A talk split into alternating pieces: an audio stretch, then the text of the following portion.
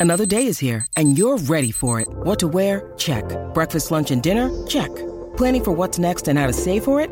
That's where Bank of America can help. For your financial to-dos, Bank of America has experts ready to help get you closer to your goals. Get started at one of our local financial centers or 24-7 in our mobile banking app. Find a location near you at bankofamerica.com slash talk to us. What would you like the power to do? Mobile banking requires downloading the app and is only available for select devices. Message and data rates may apply. Bank of America and a member FDIC.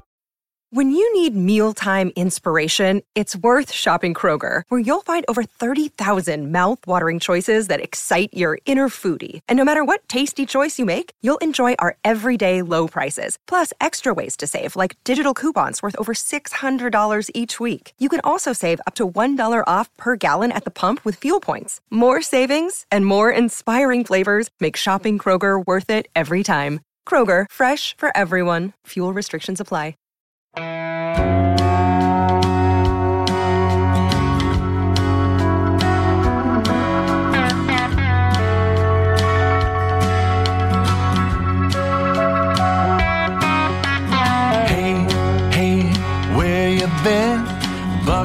Talk is about to begin. Hey, hey, hey, come on in.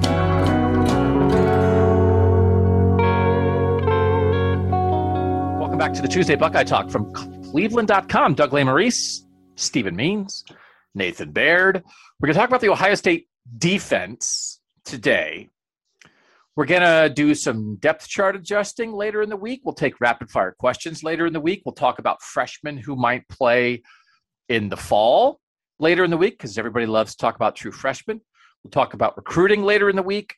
We'll talk about confidence levels by position groups later in the week. At least that's the plan. So we have a lot to sort of wade through. This is, and, and we think we may get some Ohio State people to talk to sometime this week. And if we talk to them, we'll tell you what they said and we'll talk about that. But this is kind of going to be wrapping up, I think, this week. A lot of what we learned, final conclusions that we gleaned from spring practice. And then the next week, we'll get heavy into draft prep where we think Ohio State guys will go. We'll maybe have a couple experts on, make our predictions for where Ohio State guys are going to be drafted. And then next week, obviously, the draft is Thursday, Friday, Saturday. But this is a good wrap up week to do this. And I think the defense, guys, is, you know, kind of the thing um, that people are curious about. So I, I saved this rapid fire question for a long time from the last time we did rapid fire, like three weeks ago or so. It's from the 801 when the season is over, where will the Ohio State defense finish in the national rankings? That's from the 801. And the reason I think this is an important question is not because being a top 10 defense is unto itself a goal. It's like, congratulations, you're a top 10 defense. You went 10 and 2 and finished 11th in the country and didn't make the playoff. Would that make anybody happy? Like, ah, oh, we finished ninth in defensive efficiency, though. That's not the point the point is you usually have to be pretty good on both sides of the ball to be a playoff team, right? Like the last year, Ohio State wasn't. They were really good on one side, not as good on the other. We're going to talk about some of the historical stats from the playoff. But I think Nathan and Steven, as the committee evaluates you, they always like balance, even if it's stupid, they lean toward it. So actually being good on both sides of the ball might help you get into the playoff if you have a loss and you're in competition with other teams. So being good on both sides is a destination for that reason because it might help you get in. But generally, it's hard to be lopsided and be a national champion in college football. Like it's, you know, defense doesn't win championships. Both things together win championships most of the time. So that's why we're talking about this so there's two parts of this I think we need to talk about. We want to talk about what we think of the Ohio State defense, what we gleaned from the spring game, and then we'll talk about context. But why don't we get into football first? Stephen, we'll start with you and just like this general idea. Based on what we saw in the spring game, the players we know to be back, anticipating everybody who will be healthy in September, should we expect that the Ohio State defense will be better in 2021 than it was in 2020? Yeah, I, I think that's the easy part of that answer, just because I mean this they didn't get sacks and they couldn't stop anybody from throwing the ball if you had any type of competent quarterback. I think this year they're going to get some sta- some sacks, so that helps that out. But then also there's options in the secondary, so you're not stuck with a group of guys who can't stop a pass. So yeah, just based off the personnel alone, they'll be a better defense. Are we in agreement on that assumption, Nathan? Like, are we past? Is that a given? Are we at? Of course, that when we'll get into the rankings, what they were last year, they were 47th in defensive efficiency. But like, of course, they'll be better than that. Like, do we even not need to talk about that that much because we know what the answer is? Well, the the ranking I think at the end of the year will absolutely be better. That's a different question and asking if they will be better, but I also think that is true too. I think they will also be better as as we'll get into later. I mean, they played such a big portion of their schedule last year against Alabama, Clemson, and what Michael Penix did in the second half of that game that it, it skews some of the numbers a little bit, quite frankly. Now, that's not to say that they actually were that good as a pass defense. Obviously, we've covered that a lot. But I think they will take a step forward. Will they jump all the way back up to where they had been kind of consistently until last year? I guess I shouldn't say consistently. They've had some other dips in there. 2018 was a dip. But I mean, what was that? For the last five years, you would argue that this was a top, for the five years previous to 2020, you would have argued this was maybe a top 10 defense, or you would have had no argument that they were a top 10 defense in college football. And then last year, kind of falling all the way off of that, especially from a pass defense standpoint. I think they're going to be better. I just don't know if I expect a surge all the way back to that sort of um, elite standard. So why don't we get into the stats a little bit? You and I both dug some up, Nathan. Um, why don't you talk about the stats that you grabbed related to last year? Again, we're just resetting the context here for everybody. The stats related to last year, and then also if you have anything going back to for comparison's sake. I went back to 2012. I, I, usually try to go back and get like a decade, but 2011 is such a weird year. So I went back to 2012, and every year in there except two, Ohio State had been at least a top 50 defense, just in terms of total defense, like yards allowed, and that's a little bit of a unnuanced way to look at this. And you're going to get into some better numbers here in a little bit. But uh, for instance, last year, 122nd in in passing offense in terms of passing yardage allowed. It was actually 87th in quarterback efficiency rating allowed, which is better, but still bad. I think that kind of helps put in context that this was a, a team that dropped off the cliff a little bit. But as recently as 2019, it was the number one defense in the country in total defense, number one against pass defense because you had Chase Young, because you had two first round cornerbacks. So, other than 2018, between 2014 when they won the national championship and last season, 2018 was the only blip. Every other season in there, uh, 19th in total defense, 9th in total defense, 6th in total defense, 9th in total defense, and then first, as I said, in 2019. So it had been pretty consistently one of the best defenses in the country. And it was only really last year where the pass defense sank to the, the point that it did. 2018 also not good, but, you know, last year the pass defense because we saw how good the run defense was. The run defense was still sixth in the nation in total yards allowed for, for rushing. So it was really the first time in this in this whole period. I guess maybe you could say 2013 was a, uh, the same way, but where one side of the one part of the defense was kind of holding the whole defense back. So part of it is, as you said, they played 25% of their games against Trevor Lawrence or Mac Jones, DeVonta Smith, John Metchie, Jaylen Waddle limping around. And normally, like if if you don't make the playoff, actually, like your defensive numbers probably will be better because then you don't have to. If you make the championship game, you play two playoff games against good offenses, and sometimes, hey, we didn't make the playoff, then we played a bowl game against a team we're better than, and your stats are better. So, again, I looked at the pro football, uh, not pro, uh, the Football Outsiders numbers, and they're all similar to what Nathan said, but but it is the point of. Um, in that overall efficiency rating, which takes everything into account, which takes opponent, um, which strength of schedule, opponent, you know, passing, rushing defense, scoring defense. Since 2012, they were 20th, 57th in 2013 when they almost played in the national title game. They were 57th in the country, which was not great. 2014, they won the national title. They were 14th, then 7th, 3rd, 6th, 48th in 2018 when they stunk, second in 2019, 47th last year. So again, that was a dip last year. The bottom line, guys, is they were below their own standard last year. And they kind of were below the standard of a typical playoff team. And we will get into that a little bit. But as we set that foundation, there are two things at play then of why they were they they were below their standard. One is scheme, two is personnel. We can't know about scheme. And I think if you have questions about scheme and the coaching, scheme is the coaching, that will linger because you can't answer that in spring. They didn't change how they lined up. They've instituted the bullet, right? That's a little different if that's how they're going to defend most teams, but it's not, you know, they still played single high safety in the spring game. Maybe they'll change that for the fall. Who knows? But we can't know that yet. We can get a handle on talent.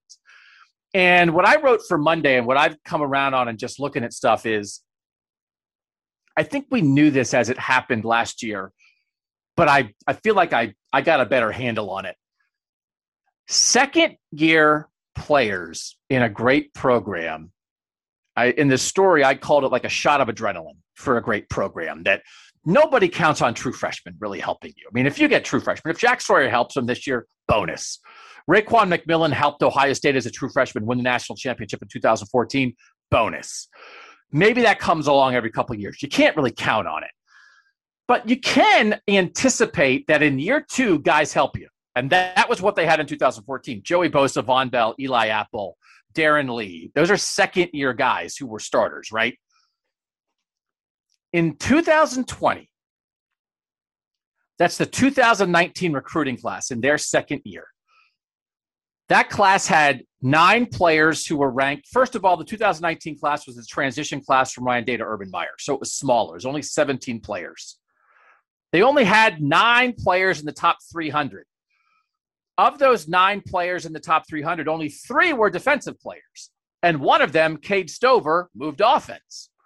So there are only two top 300 recruits left as second year guys last year. Who can help us as second year guys on defense in 2020? The options were Zach Harrison, who did it, and Ronnie Hickman, who really didn't. But that's it.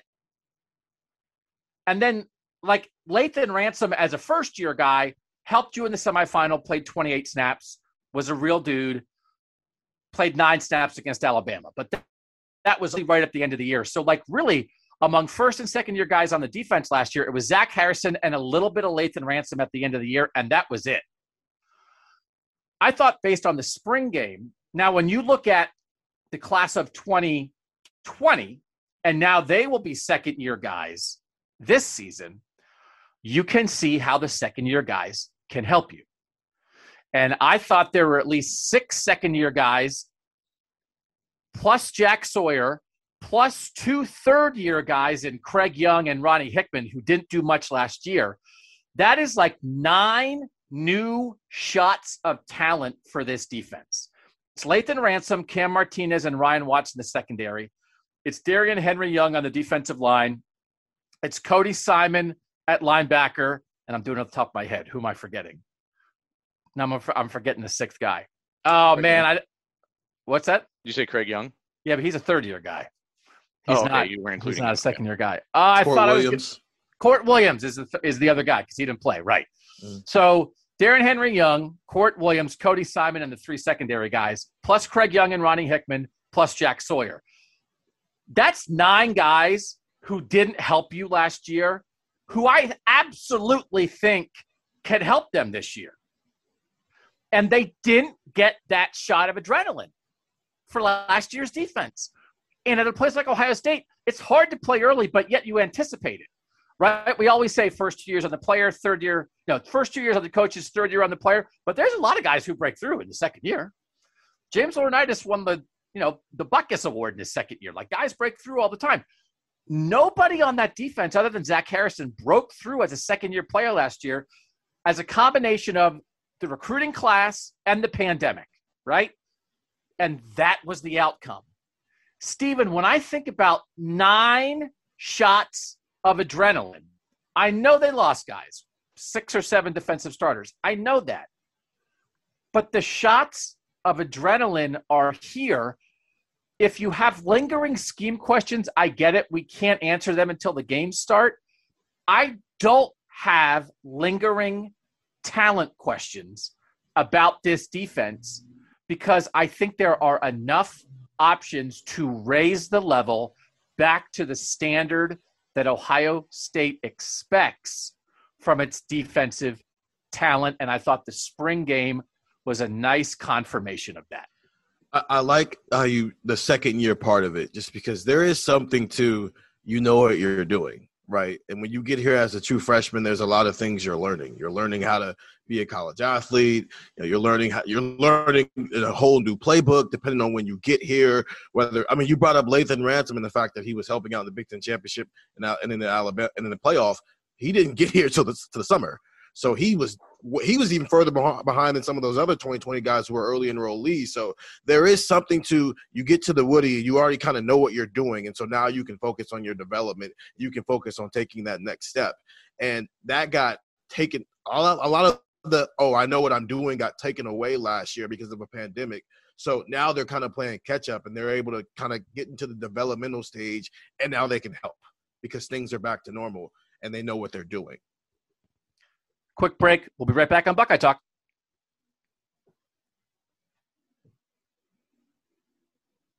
Back on Buckeye Talk. Nathan, is uh, is that? Do you agree with the talent shot? Because and, and one of the things that that I think we talked about all last year was it wasn't like there was an opportunity. We know everybody was blocked at linebacker, right? We get it.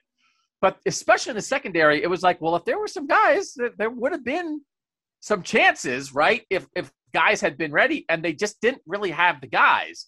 It wasn't they were blocked. So they just, it feels like to me, they have more guys ready to step forward in a way where they just they just didn't have the same guys stepping forward a year ago. You had last year kind of a perfect storm. There was right in the middle of that vortex between some older guys who either couldn't contribute, like Cam Brown getting hurt so early in season, or um, Johnson who just never really stepped forward and and demanded a bigger role. So so that veteran presence that could have helped you was missing. And then we've we've obviously debated this, and I think I agree with the coaches up to a point. I think at some point, as we've talked about here, you probably do have to like make the leap of faith. But I, I do understand that you didn't get as much time to develop or even evaluate the, the, the younger guys who probably really weren't ready for a, a frontline Big Ten role. I understand that. So it really was. It was like the perfect – storm at, at the wrong time because there was obviously so much opportunity for and and so and, and a defense that needed answers so badly. And I like the thing that jumps out to my mind is like going into even the Michigan State game. I think we fully expected that that was the game where Josh Proctor was going to take over as the free safety, and then Josh Proctor can't play because he, I think, had had tested positive before the game. So now Marcus Hooker keeps his job, and he did actually fine that game. But it was just another example of like they could just never catch a break as far as really setting things up the way they wanted to. And I think the most positive thing coming out of this, because I've been rewatching the game today and trying to take a lot of notes, and I'm still finding things that people did wrong. I'm finding guys getting caught flat footed on play action and, and, giving up a bomb. Um, I'm seeing guys who blew chances for interceptions. We're seeing other opportunities. You know, we we dinged um, Jack Miller for missing uh, was it Jameson Williams on that uh, route in the, or I can't remember, maybe it was Jackson Smith, Jaxon Smith-Njigba throw overthrowing him in the end zone. But really, that's a blown coverage too, and that, that goes against the defense. Like there are plenty of those moments from mm-hmm. the spring game, but you are still seeing an accumulation of guys who are making enough plays that you think, okay, well at least now at least they have something to evaluate. And on top of that, the evaluation is is promising. That there's guys making plays, there's guys who look comfortable out there. I think that's going to be important. And then and let's not forget they were missing important guys on this defense, so it really is for the spring game. So it really is almost sort of about that building in that second layer that is so crucial. Which is to the point, though. You know, last year they lost everything, and now they're getting an abundance of opportunities because of the guys in front of them not being available. So they they literally are making up for lost time. Because there there are some guys back, right? When you improve, how do you improve? You either have the guys who were back play better than they did, or you have new guys play better than the old guys did. So there are room. There's definitely, I think, expectation that well, maybe Sevyn Banks will be better. Cam Brown was hurt, but he'll be back. He'll be better. Josh Proctor will be better. Zach Harrison will be better. Tyreke Smith will be better. Haskell Garrett will be as good. He made some All American teams, right? But I don't, but you can't only, like, I don't think that's enough.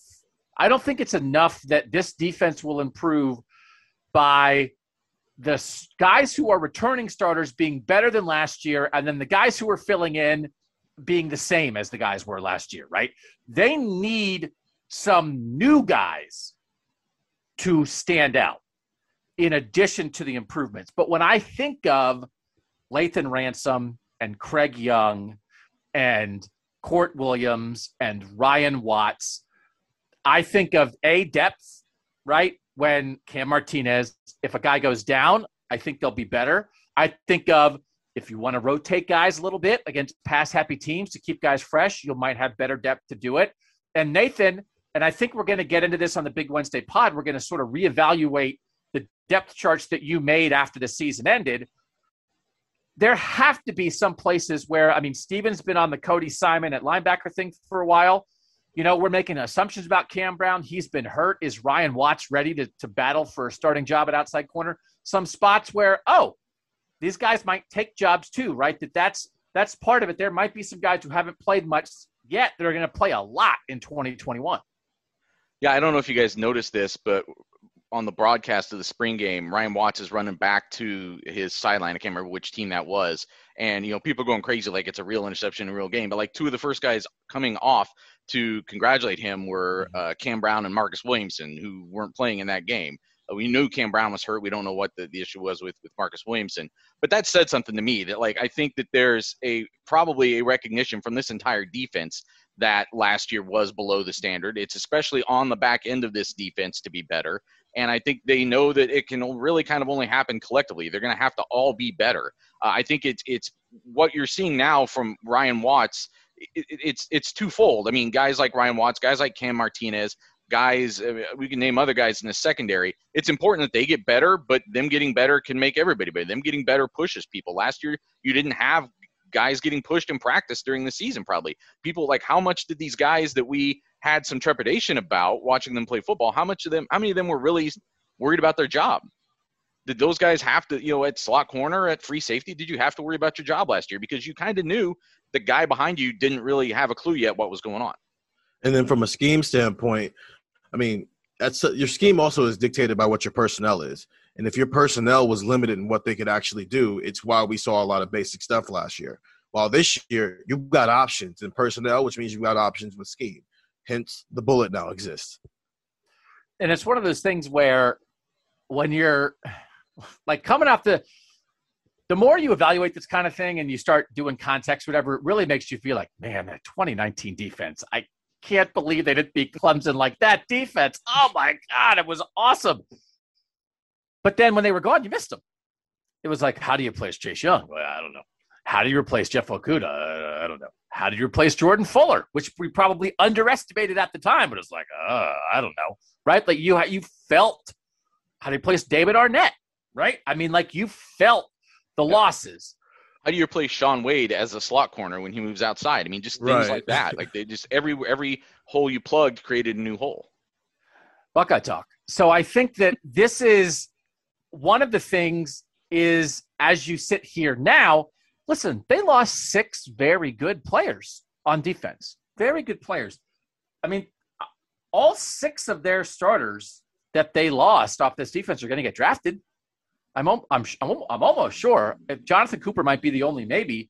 Everybody else is going to get drafted. But let me, and this is not, this is not to personally attack any individual Ohio State player. We're just trying to have a realistic opinion of how they were last year and what they have behind them now, who they have filling in now, right? Because that's the deal at Ohio State. Most of the time, you think you're irreplaceable. Well, you know, you don't even think it because you know, because you've been at practice and you're like, oh, this guy behind me, he's just as good or better than me it's Ohio State. There's always somebody next. So let's just think about this. Tuf Borland, and I'm not trying to be like a, a, a smart aleck about this, but like Tuf Borland, will they be okay without Tuf Borland? Steven, will they be okay without him? Yeah. Yeah. Nathan, Pete Werner, really good. Really good. Might be the first defensive player drafted. It's either going to be him or Baron Browning. But Pete Werner, very good player. Will they be okay without him, or might they struggle to replace him a little bit? Uh, I I think there'll be again. Not to bring this all to a crashing halt. It's you're talking individually is different than collectively, but yes, I think they can replace him. And and we can talk about the fact that they're probably going to play a bullet and two linebackers, not three linebackers, mm-hmm. whatever. But it's like that. It's the guys on the field. when they put 11 guys on the field and have them do different things, will you look at out that field in 2021 and be like, oh man, they could really use Pete Werner? As good as Pete Werner was, no, I, I don't expect them to feel that. Right. Because of it, maybe it's a combination of Craig Young and Ronnie Hickman and some of the stuff that Teradja Mitchell does and whatever. Because I guess Teradja Mitchell, if he's playing Will, that's what Pete Werner played last year. Mm-hmm. Like, would do I think Pete Werner in 2020 is a better player than Teradja Mitchell will be in 2021? Yes, I do. If you gave me the option, I would take 2020 Pete Werner. Do I think it will leave a gaping hole in the defense that we will notice? Not really. I think it might go from like a, I mean, no offense, Pete Werner's not a 10. It's probably like a eight and a half to like a seven and a half or an eight, right? But that's okay. I think they'll be okay. Baron Browning, Stephen, as much as we love Baron Browning, will they be okay? Yeah, they'll be okay, especially since that position is now two people. Yeah, I think they'll be okay, Nathan. Right? Like we're going to watch Baron Browning. I think it's going to be more of if we're all watching Baron Browning on Sundays, being like, "Where was that? Why didn't they?" Mhm. I just saw like another PFF thing that was like somebody said like, "Would you rather take this guy or Baron Browning?" It's like I'd rather take Baron Browning just as long as you don't play him in the middle. And it's like, don't. Why are they all saying it? Baron Bill! Browning, he's Why like didn't you say it? Why didn't you say it? He's like Jordan Fuller the other way, where we all fully expect him to just be awesome at the NFL level, and you just be like, "I knew it, I knew it." While with Jordan Fuller, it's like, "Eh, he's not going to be that much." It's like, "Oh, okay." Rams, pleasant surprise. It will be like it's, it's like Baron Browning's like Baron Browning, good player at Ohio State, three year starter, never made like first team All Big Ten, wasn't a first round pick, but if he's not an All Pro in the NFL, I'll be disappointed. It's like, Yep. how can you have this much of an expectation on a guy who never seemed to tap the ceiling of his potential here? But Nathan, we agree. Like Baron Browning, good player, but will they be okay? Yeah.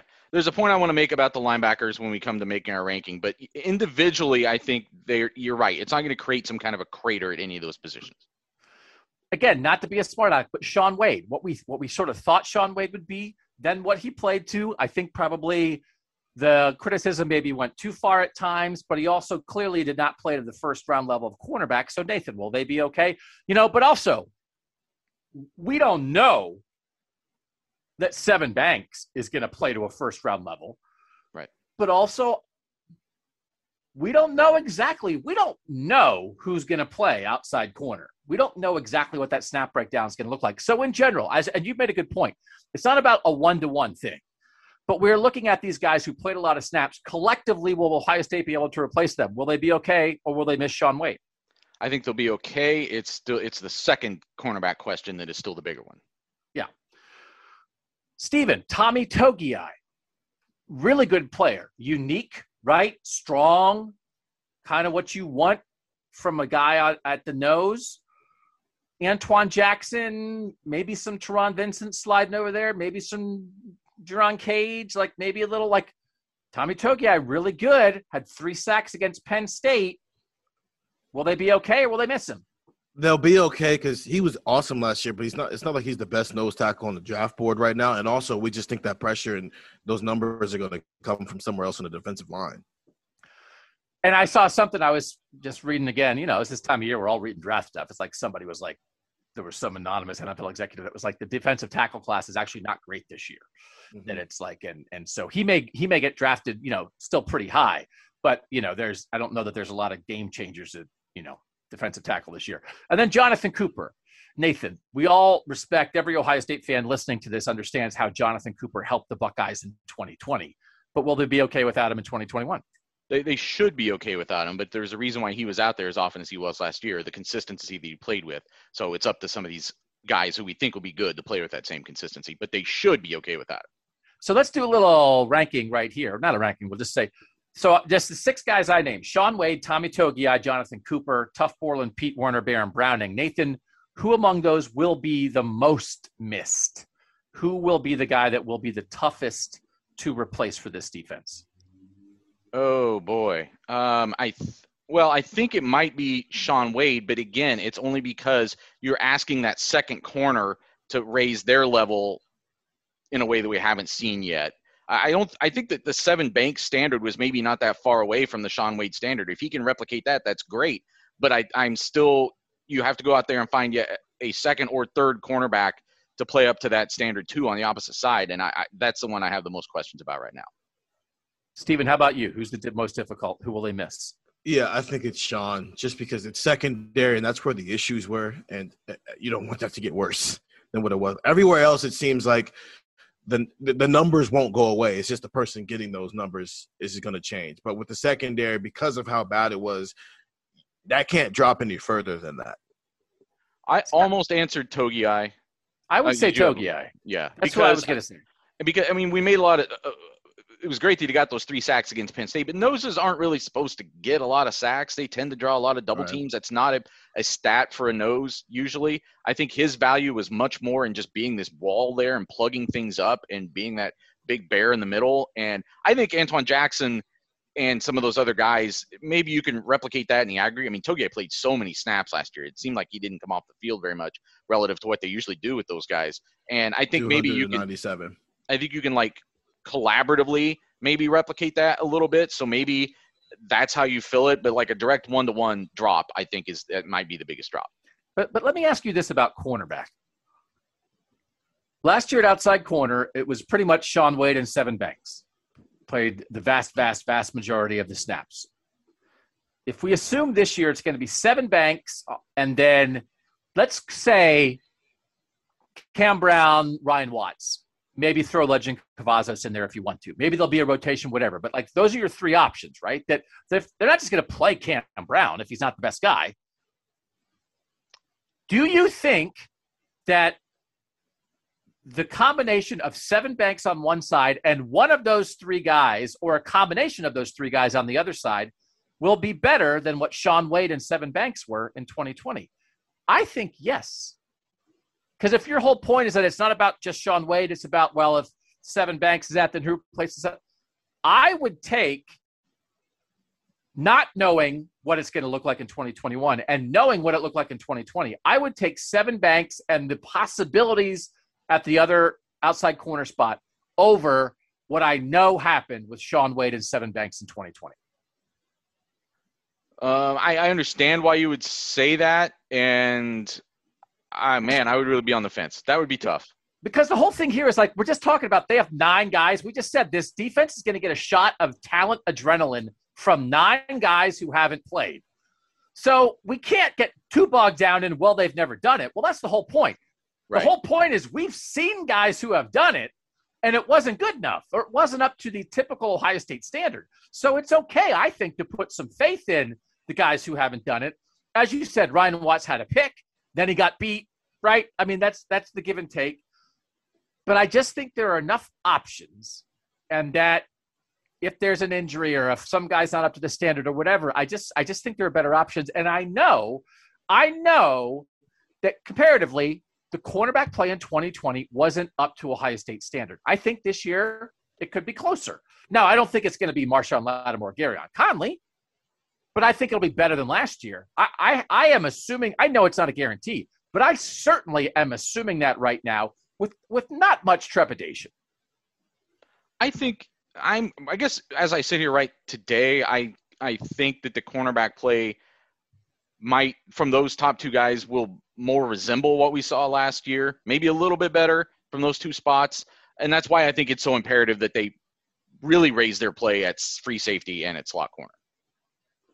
I will agree with the notion that there's a chance it might be better just because there's more options.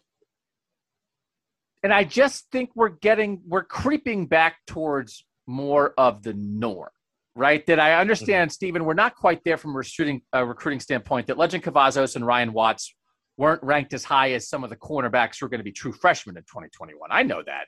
And again, we're not going to get into a world where we think the true freshmen are going to solve any cornerback issues. But I just think I, I think we're getting close. I think we're creeping. I think like we're heading that way. So if if if cornerback play, I don't want to be too critical, but if cornerback play sort of hit a low in 2020, I think by 2022 it might be back to quote normal, right?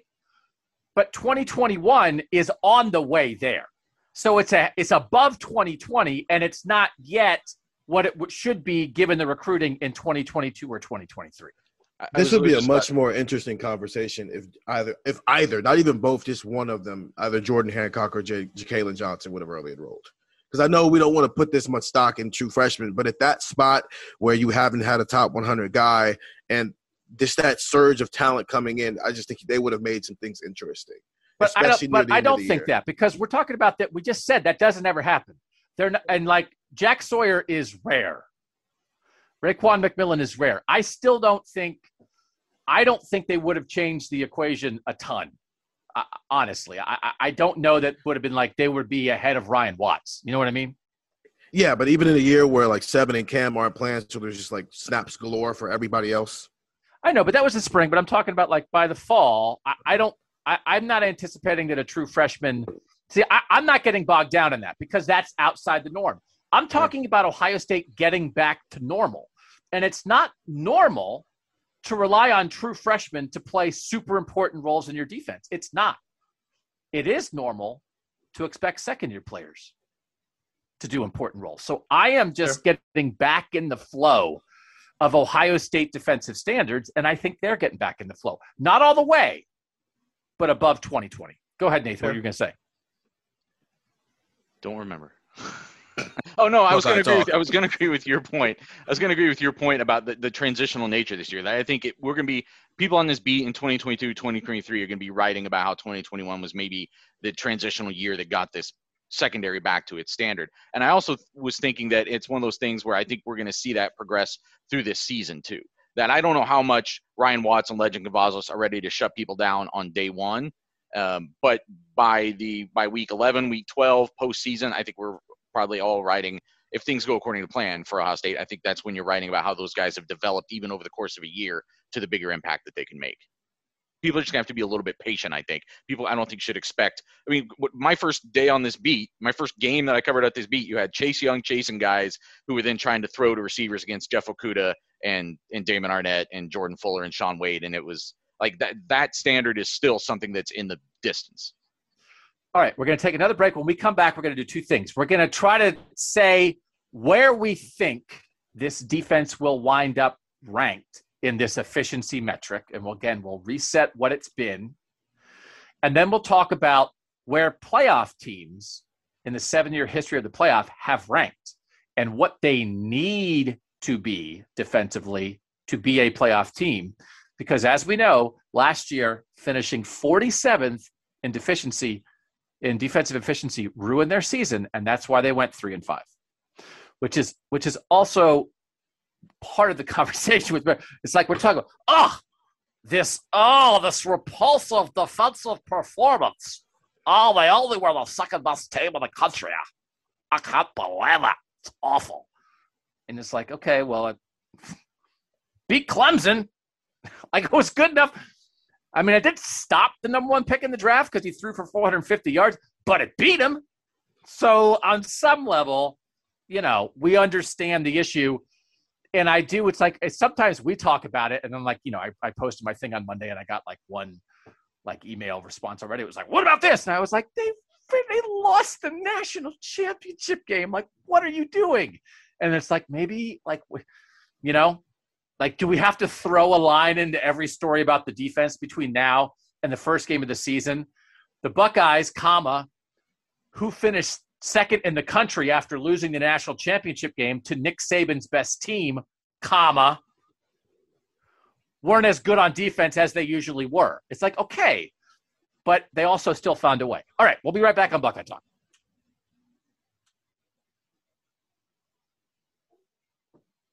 Right, you guys uh, can help us make podcasts by being a tech subscriber, just like our texter from the 801 did with this question. So thanks to that texter. If you want to get in on it, spring game's over, but you know, it's nice to have Ohio State football in your life and in your phone. 614 350 3315. You send a text to there and you'll sign up. You get 14 free days. And then, I don't know, you can see what you think. You like it? Oh, there's a little recruiting stuff from Steven. Oh, a little football analysis from Nathan. Oh, you know, maybe a little get into some more bracket stuff. I don't know, some weird stuff. You know, a little basketball stuff. I, I want to do five minutes on basketball. You know, let's do five minutes of basketball right now. So try the text at 614 350 3315. So I'm not going to be a smart aleck about this. Um, I, I think Ohio State's in a weird spot. Like, I don't think Chris Holtmann's doing a good enough job. People think they might be the best team in the country next year. So, like, somewhere in between what I think and what the national media thinks. Listen, they had a five star guy that they were the leader for, that all of a sudden he delayed it. And it's like, you know what happens? This is why I'm a little, I don't know about JT Tuimoloau. If you're the leader for a guy forever, but he keeps delaying and delaying and delaying, and then it's like, was he just getting more sure about you? Or, you know, is he like, well, they're my leader, but I don't like, he doesn't want to pull the trigger. I don't think it's a great sign. Now, Terrell Pryor delayed. Ohio State was his leader, and then he picked Ohio State. So I see how it can happen. And JT Tuimoloau maybe like Terrell Pryor. But Efren Reid, it was like Ohio State was it, and then it was like, no, Ohio State's not it. And then Ohio State was like, but aha, we got an Indiana backup who scores five points a game. Stephen, listen, I'm not trying, I don't know anything. But as an outside observer, if a school is a leader for a guy and then all of a sudden they're not, I don't think I blame the school for not getting the guy because there's a little bit of like a, well, what happened there? And I'm not going to say anything more than that. So I get it. But also, I don't want to go down the road of like, well, there's no close in recruiting. Like, I'm not giving them any credit. And if there was ever a point where like they were banking on this guy, then that was a mistake. But I guess they weren't banking on him. But also the idea of like, hey, we didn't get the five star, but we got the the backup that Chris Holtmann recruited 13 years ago. Like, I'm not impressed. I understand why Reid didn't happen, and I'm not holding that against Chris Holtmann or Ohio State but also like don't don't throw an Indiana backup at me and, and make me think like, oh, well, that's just as good too, right? So I'm not trying to be I'm trying to be realistic. I'm not taking a shot at Ohio State. I get it. Swimming with five stars can be really difficult. And I feel like, and I saw, I saw it happen to Thad Matta too. It just is really difficult. It's hard to lock them down, man. And I almost feel bad for Ohio State that it didn't happen. But also, Stephen, it didn't happen. So don't like mm. bait and switch me and try to make me think that this is almost as good. Yeah. JT Tuimoloau is the perfect comparison to this. So, so there's a lot of similarities, except in one spot. From the outside looking at it, it at least looks like JT Tuimoloau has a plan and he's sticking to it, regardless of what happens. And it's I want to visit these schools, and I'm not picking anybody until I visit them. And the fa- yes, he's been favored to Ohio State forever, and that's also the only school that the entire family, not just him, the entire family hasn't been to. So that matters. That that's what he's holding out for. It's I want to see the school in person that everybody thinks I'm already going to. So that's at least a good thing from a football aspect. With Efton Reid, he was favored to Pitt, he was favored to Florida State, Ohio State, kind of all over the place. And, uh, and but on the podcast, the last podcast we had, you thought he was You're going to right. Ohio State. You're right. I did. You're 100% because that, that's what I've been told. They felt good about where they were. Now, but also there's the added layer of with basketball, the G League that exists. And that's something football doesn't have to deal with. So with this situation, as a basketball coaching staff, you have to go, okay, how long do we want to wait out here before we want to finish our roster if we're not sure where this is going to go? And I'm not, that's not caping for the program and it's not caping for the player either. It's just at some point somebody's got to make a decision, whether it's the player or the program. What you think Ohio State bailed on the kid? I'm not saying You they bailed Ohio on the State said we don't want you anymore? No, I'm not Okay. saying that was the decision. The decision was we're not sure when this is going to happen, and it doesn't No, seem it like wasn't. any- no, it and- wasn't. The decision was they realized they weren't getting him, and they took the backup from Indiana. right. Don't That's think it- also that's a part of it. But they also They don't know get Efton. They didn't. It, it, it wasn't that Nobody's got him yet. Well, So he- he's not- definitely not coming to Ohio State. Oh yeah, now definitely that's out. Of, that's not. But he wasn't. That's why they took the Indiana guy. They did not say no, thank you to him. They realized they weren't getting him, so they took the Indiana guy. That's I'm not getting bait and switched. That's all. It's not. It, they did. This is not Ohio State's decision. It's not. He didn't. He chose not. He said, "I'm not doing Ohio State." So Ohio State moved on. That's the. Fa- that's. There's no way that's not what happened. I'm not going to rule out that Ohio State felt like he was going in another direction, even if he didn't come out and say it. continue. All right. So what? So That's so at this point, they wouldn't got Joey Brunk, who is a guy who averages 19 minutes a game and five points per game. And at this point, it's Kyle Young and Zed Key are your big men, and this guy's your backup, and he's going to play a lot of minutes when you play Hunter Dickinson. is it good? At, is like, is this enough? I mean, the big man, like the, we're waiting for sort of this last big man, right? So Kyle Young is back, which also I think happened in the last mm-hmm. couple days, right? So Kyle Young, Zed Key, and I'm keep saying is okay. Efton, is it Efton Reid or Efren? Reid? Efton, Efton, Efton Reid, and is it Joey Bunk or Joey Brunk? Brunk. Joey Brunk. Joey Brunk, Zed Key, and Kyle Young. Is that enough? Is that enough size for a team that had occasionally lacked size a year ago? Yeah, it is because of what they want them to do, especially Joey Brunk. Efton Reid's a five star, I get it, but that's not what they needed the big man. They didn't need a big man that they could give the ball to and, and do a lot of different. They just need a big man who can protect the rim and finish on the other end the, and play the dunker spot and get and so that way that um, EJ Liddell doesn't have to guard big man and go score 20 points for you as well. He can focus more on that side of the ball. So yeah, from that standpoint of what they needed from a big man, Joey Brunk solves that issue, even if he's not, you know, the shiniest name. I understand that it feels like you got a bait and switch. You got And bait and switch. and um, that- the okay. last time we had a podcast, you thought the five star big man was coming to Ohio State. I did, and, And now okay, you're on this podcast saying, oh, they're fine. I'm not. I'm not saying. I'm. What I'm saying is for what they need for a big man, it's fine.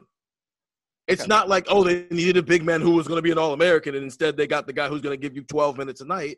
And yeah, I'd be a little bit more alarming about it. But because of what they need the big man to do, it's fine, even if it's not the shiniest object. now you're playing now you don't play this in, in football if ohio state football tried to replace a five-star recruit with a three-star transfer you would not be talking about shiny object don't come on and and act like if we say hey they didn't get a five-star we're playing shiny object. We're talking about talent. And i'm not blaming ohio state for not getting the guy. It's rough. I understand it. But i am not going to sit on this podcast and allow the Ohio State message of it's all fine to be the reality because it's not the same. So we uh, can you at least say the guy they ended up getting to be the big man is not as good as the guy they thought they were going to get for the last 2 months? Could you say that on this podcast? Yes, they did not get the most talented op- option. You are 100 percent correct. I will Okay, agree and does that. talent matter? Or are we just talking shiny objects? No, or are we no, talking I'm actual not talk- talent? Yes, it matters that. Yes, it matters that they Okay. did not get the best possible option on Don't the table. shiny object me on this podcast. I'm not. Well, okay, Don't but it is come on di- this podcast and act like talent. It is different, though. Is It- shiny object. But it is different when you put the context behind it when you're talking about a basketball player versus a football player. The context is they thought they were going to get him, and they didn't get him. I'm not Okay, blaming and them that's fine, but for him, what I'm the not going to pretend it's not a loss. I'm not either. What I am simply saying is for what they need for a big man, Joey Brunk can do that. No, he is not the most talented option that they could have gotten to do that job, but he can do that job. Okay. That's all I'm saying. I'm not saying that. Oh, I'm not excusing the fact that they didn't get the five star. You should have got the five star, but at least you got no. But at least you got a guy who could at least do the role that you wanted that five star to do. And it doesn't require a five. Joey Brunk doesn't have to be a five star to do the role that Ohio State needs him to, to do. That's all I'm saying. Okay. Let's talk about this defense. And as we go back and look at the defensive efficiency in the last nine years one, two, three, four, five, six, seven, eight, nine since 2012, four times they have been a top 10 defense, Ohio State. 2015, that's everybody coming back from the national championship. So we know what that looks like. Joey Bosa, Darron Lee, Vonn Bell, all that. 2016, they were, that's the amazing secondary. That's Malik Hooker, Gareon Conley, Denzel Ward, Marshon Lattimore. That is like a secondary that blows your mind.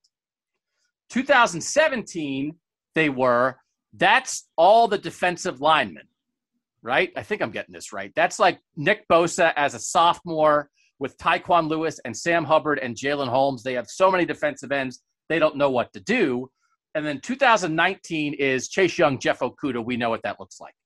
So when you think about what a top 10 Ohio State defense looks like, that's some dudes. That is like there are things where there are first rounders and high draft picks like overflowing. That's what a top 10 defense looks like. They also had three times in there 2013, 2018, and 2020 where they were outside the top 25 as a defense. And we know what that looks like. 2013, they had some issues. They had some, they got some injuries. They didn't know how to replace Christian Bryant. They lost to Michigan State because they couldn't stop Connor Cook in the Big Ten championship game. We know what 2018 looks like. We know what 2020 looks like. That's when you're not good enough. And like everybody all year is kind of like, oh, like gritted teeth, like this isn't good enough. Then you have 2012 and 2014. Those were the only two years in the last nine where they weren't the top 10 and they weren't outside the top 25. So that to me is like good, not great, but not bad. They were ranked number 20 in 2012. That's like John Simon, like that kind of defense, right? And in 2014, that was Joey Bosa and all these guys we just talked about kind of coming into their own over the course of the year. 20th and 14th. I am using those guardrails to think about hmm, where do I think this Ohio State defense might finish in defensive efficiency in 2021? Nathan, we, we we're like we're setting the standards there, right? There's like top 10, there's kind of like in the 30s and 40s and 50s, like not good enough. And then there's like in between, the good in the teens, right? Where do you think they might be, Nathan? Roughly, I was thinking somewhere around like the like 30th, like somewhere in that 25th to 35th range, um, giving yourself some movement. So right around 30th would be about where I would call it uh, because I, I think they're going to take a step forward as a pass defense. I'm not sure that they won't regress a little bit as a run defense, kind of what I was getting at before. When you lose all those linebackers, you lose Tommy Togiai. They were sixth last year in the country. That seems like something where there could be not a not a not a cratering, but a regression. Not not a regression back even necessarily to a lower tier, but from the rankings, I would expect a little regression. So I was thinking that maybe they can take enough of a step forward on on as a secondary and as a pass rush to get them back towards where they could be a top 25 defense, but maybe a little bit short of that. So I, as I said, 30th.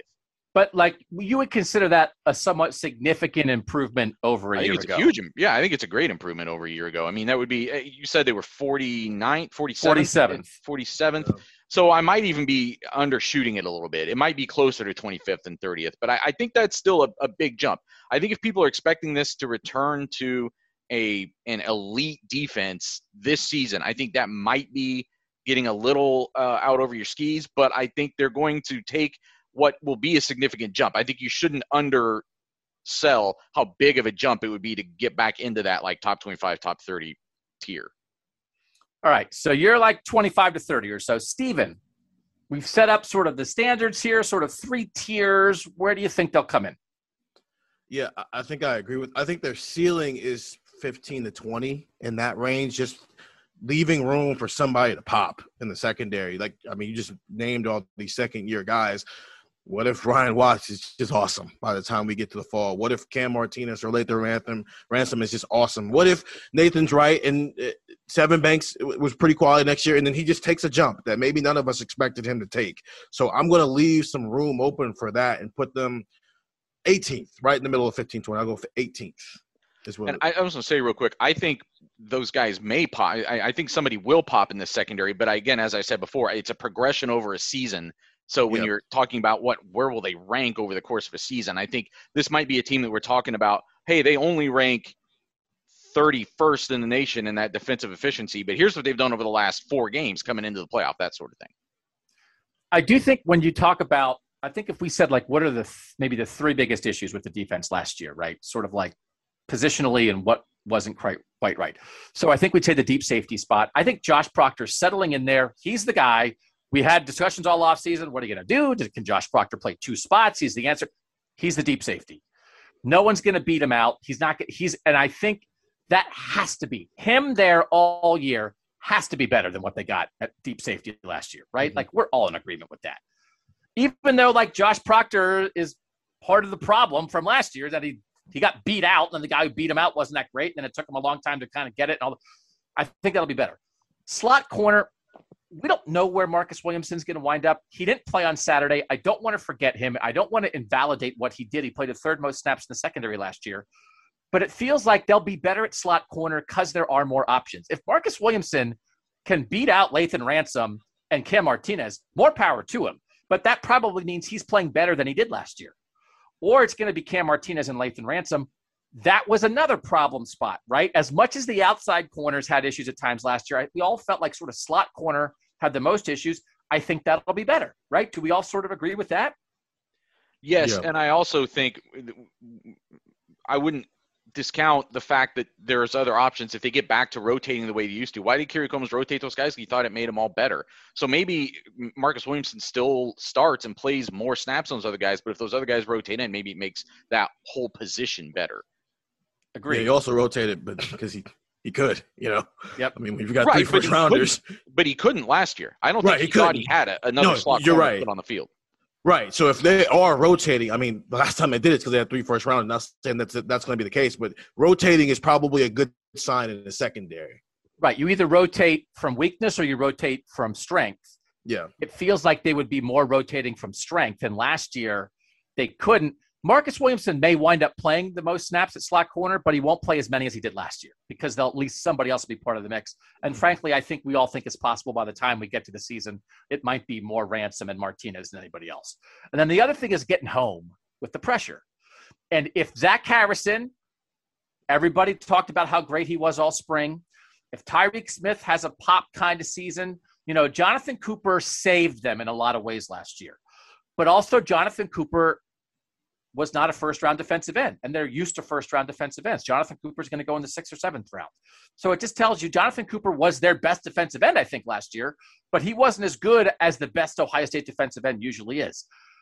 With improvements, and this is one area where, as much as everyone's excited about Jack Sawyer, really it is about improvements because it really is about Harrison and Smith raising their level, Sawyer giving them a shot here and there. I think they'll be better. Stephen, I, I think the defensive ends will get home more. I'm assuming that. Is that a safe assumption? Yeah, I think it is, and that will help a lot. Yes, as great as the secondary was in 2019, and even in 2016 with Marshon Lattimore and Gary Conley and whatnot.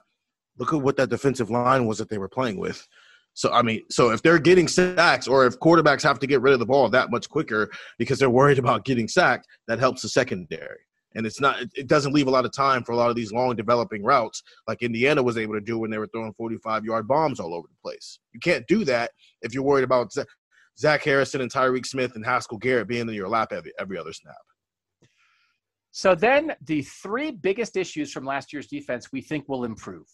So I'm going to say I think they'll finish in the teens because I don't think it'll be a top 10 defense because when we talk about top 10 defense, it's like show me your Joey Bosa, show me your Marshon Lattimore, show me your Denzel Ward, show me your Nick Bosa, show me your Tyquan Lewis, show me your Chase Young, show me your Jeff Okudah.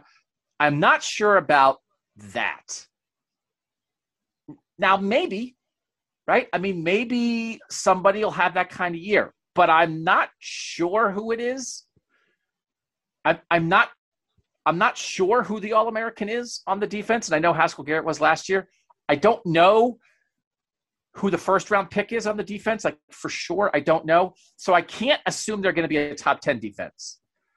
But I think they can be that next year. I think they can be the 16th best defense in the country or the 13th best defense in the country or the 21st, right? So I'm slightly above where you were, Nathan, kind of in the range of where Steven was. And then if we think that, the question is, is that good enough to win a national championship? So we'll get to the numbers on this. Nathan, your gut feeling, if they're in the teens or 20s, can they win a national championship that way, given what we think this offense will be in 2021?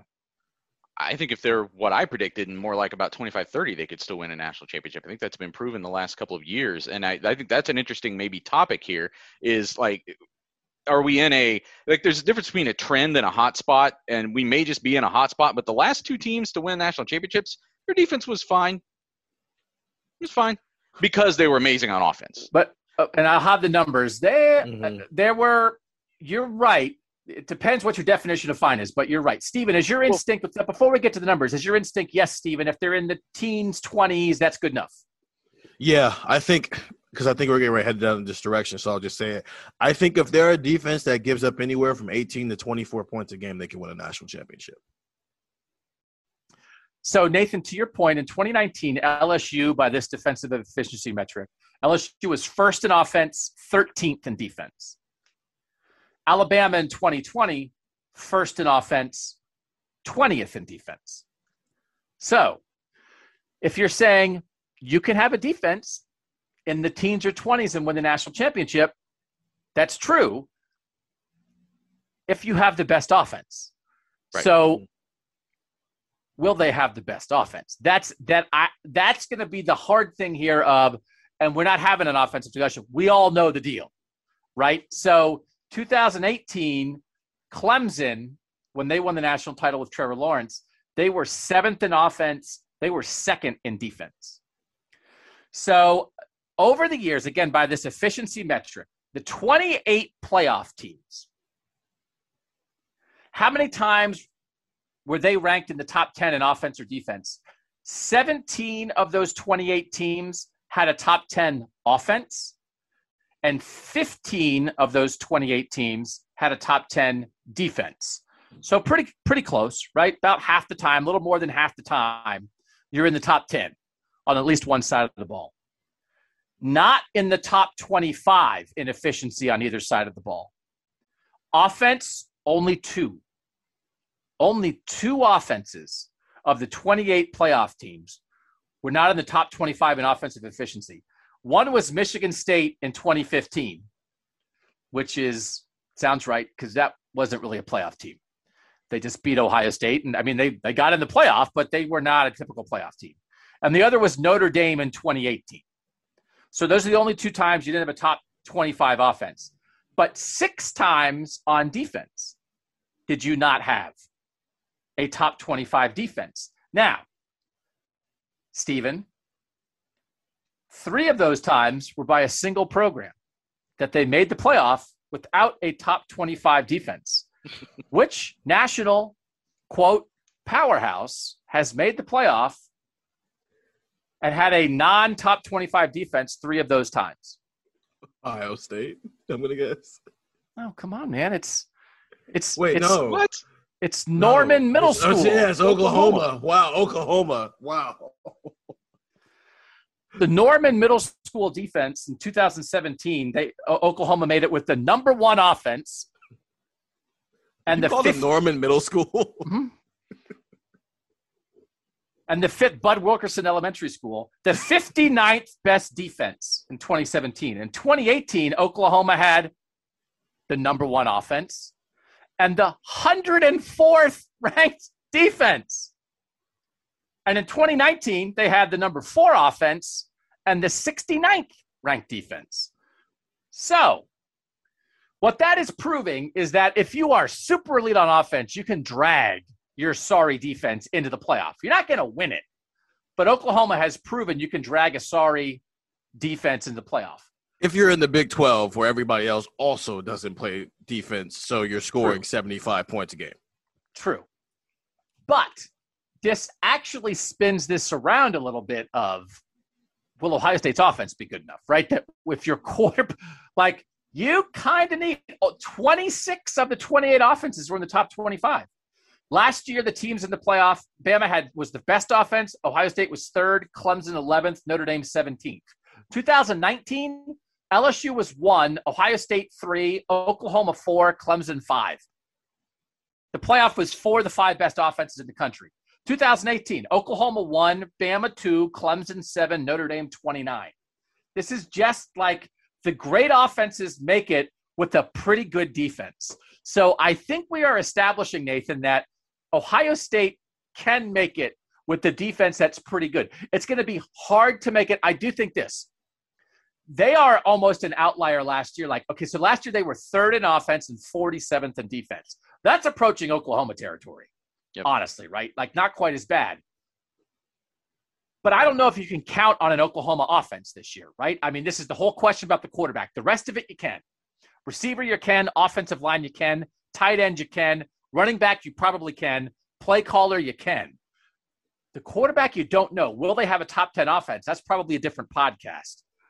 So, Nathan, part of it is the defense has to be better than last year, maybe, right? But it also might need to be a little even better than that because the offense might not be a top 10 offense in 2021. So there really is quite a bit more of a load maybe the defense is going to have to carry. Yeah, I mean, I think undoubtedly the margin for error for this year's team is smaller than it was last year. And it's because, you know, think back to the Clemson game, think back to the playoff semifinal.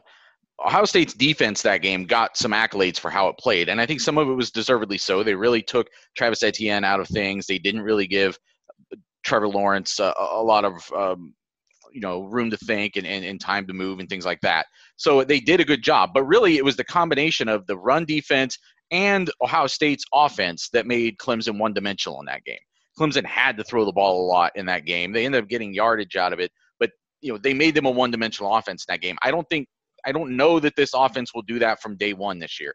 But I think, as with the defense, I think there's it's one something you're going to see grow over the course of the year, just because you're relying on so many young guys. You would think whoever wins this quarterback job will be better against Michigan than he is against Minnesota. Like he just almost has to be. If TreVeyon Henderson probably isn't the same running back on day one that he is on week 12. Like I, I think you're going to see some of that progression over the course of the year. I think this can still be a very dangerous offense just because of the weapons they have at receiver. But I do think that the margin for error is smaller. So does this affect anybody's evaluation of whether like the defense will be good enough for them to win a national championship? Because it's like you can't exactly answer, right? I mean, it's like, well, the defense will be good enough to win a national championship. It's like, well, tell me what the offense is going to do right? If Justin Fields was a quarterback, it's like, yeah, I think the talent's better on defense. They'll get some things straightened out. This defense will be good enough. There might be some situations where this defense, Stephen, do you think it's possible? I don't even know what, what possible means. 33% chance that this defense might have to win Ohio State a tough game in 2021? Like against Oregon or against Penn State or against Michigan or even the opener against Minnesota where the offense is a little off kilter? And is it possible they're going to have to beat a good opponent like 21 to 17? Like, is that possible or would that surprise you when you've got Olave and Jackson Smith-Njigba and Garrett Wilson and TreVeyon Henderson and Thayer Munford and like they'll be fine. They'll be putting up 40 on everybody. I won't rule it out for the Minnesota game just because it's game one. But other than that, this isn't an offensive pot, so I don't want to go too deep with the offensive side of things. But I just feel like we were having similar conversations when Justin first got here after the spring game of it might take a year. Whether the quarterback's not that good, I think you wrote a story basically saying you can't expect Justin Fields to be Dwayne Haskins in year one. Correct. And and then I mean he was better. He was a Heisman finalist. I, I, I want to leave room for where it's we're doubting it right now, and we should be after we saw uh, the spring game and everything else, and we don't actually know who starting quarterback is. But I want to leave room for. I'll just put my name on it. CJ Stroud wins the job, and then against Minnesota, he's ugly in drive one, and then after that, he finishes the day with 300 passing yards and three touchdowns. I don't think that's I don't think it's crazy if the score of the, the Sugar Bowl 49 to 28 is how Ohio State just wins every game this year.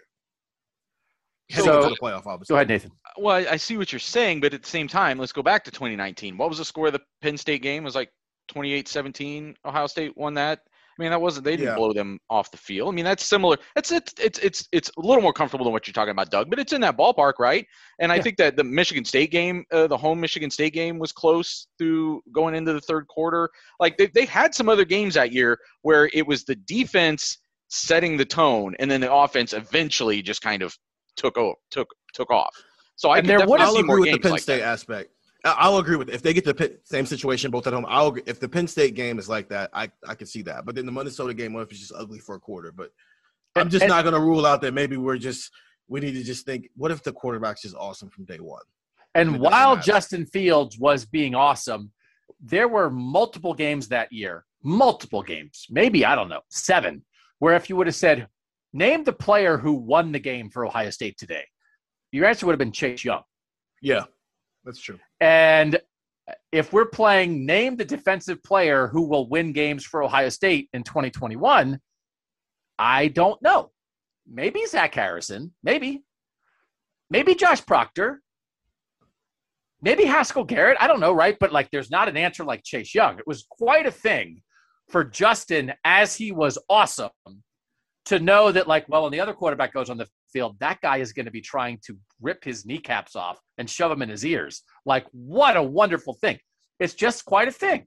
So I do like, you know, I don't know that it affected how Justin played, but I don't know that anybody felt like, well, if Justin Fields doesn't throw for 350 yards today, we're toast. You'd be like, no, uh, Chase and Jeff have this. Well, Justin's going to be good, but so are Chase and Jeff. You know, I do I do agree with when you're starting every other drive from the 50 yard line, it can make it very easy to go out there and be awesome. So yeah, I, I think somebody's got to. I don't. I'm not going to say Chase. They have to be as good as Chase Young, but somebody on that defense has to step up and be a guy where if CJ or Jack or Kyle fumbles a couple of times in the red zone, like that's what happened against Penn State. They stopped the ball control got weird, or if he throws a weird interception, it doesn't matter because this guy on the defensive end shut that down immediately and they couldn't turn it into points. There's another X factor here too. Is Indiana's defense better than it was a year ago? How good is Oregon's defense? Mm-hmm. You know, there's there's some other things here when you start talking about is this defense going to have to go win another game? And it's we we sometimes we have these conversations. A lot of times they are about Ohio State playing to the Ohio State standard or Ohio State playing to national rankings. But at the end of the day, they play another team. And by and large, they're always going to be more talented than those teams. But if Indiana takes, I mean, it was an okay defense last year. If they take another step forward against a, an Ohio State offense that isn't as good, I mean, that, that puts more pressure on, puts more responsibility on the Ohio State defense. But what we are talking about, we, we are the context is we're talking about making the playoff, right? Because that's what we're talking mm-hmm. about the 28 teams that have made the playoff. But then we are really talking about beating Spencer Rattler, beating JT Daniels, beating DJ, beating Bryce Young. Right? That's that's actually what we're talking about in the end, not just getting in there like Oklahoma with you know a great offense and a crappy defense, and then getting your doors blown off. So let's do this as the final thing. I'll put you guys on the spot for on not a market down Tuesday, but kind of the last nine years. Ohio State has been ranked higher in offensive efficiency than defensive efficiency five times, and four times the defense has been ranked higher. For instance, in 2014, as the defense was ranked 14th, JT Barrett, second year redshirt freshman quarterback, that offense was second, mostly because Ezekiel Elliott just started running people over, right? But you also had you know that but that was again we've talked about that a lot. It's like jt just sort of getting stuff done. And you got michael thomas and ezekiel elliott and jalin marshall and evan spencer and guys who can make you look good. So i do think it's a reasonable comparison.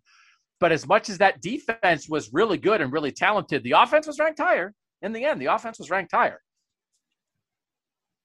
Nathan what'll be ranked higher? Offense.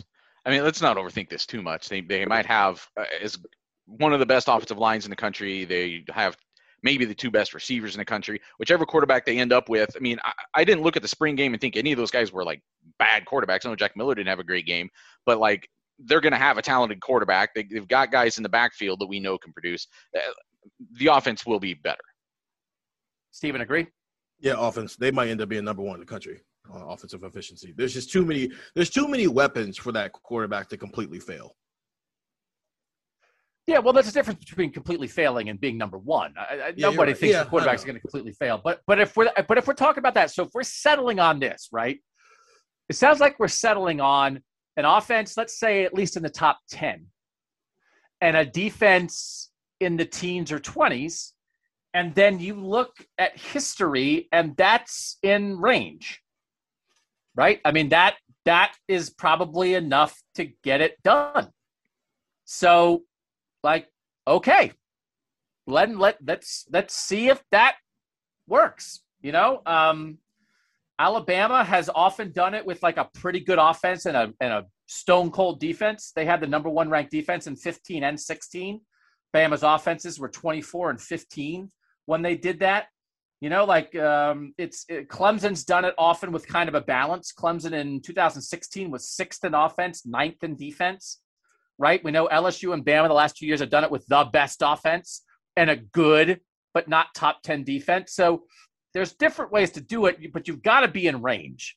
And really, if you're going to win it all, you can't be terrible on one side of the ball, and you've really got to be pretty good at both. And so, okay, I think we figured out that the defense in the end, Nathan, because you were this was kind of where you were all last year was, will the defense be good enough?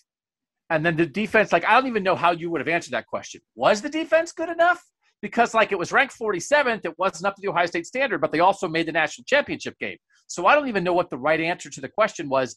Was Ohio State's defense good enough in 2020? What actually is the answer to that question?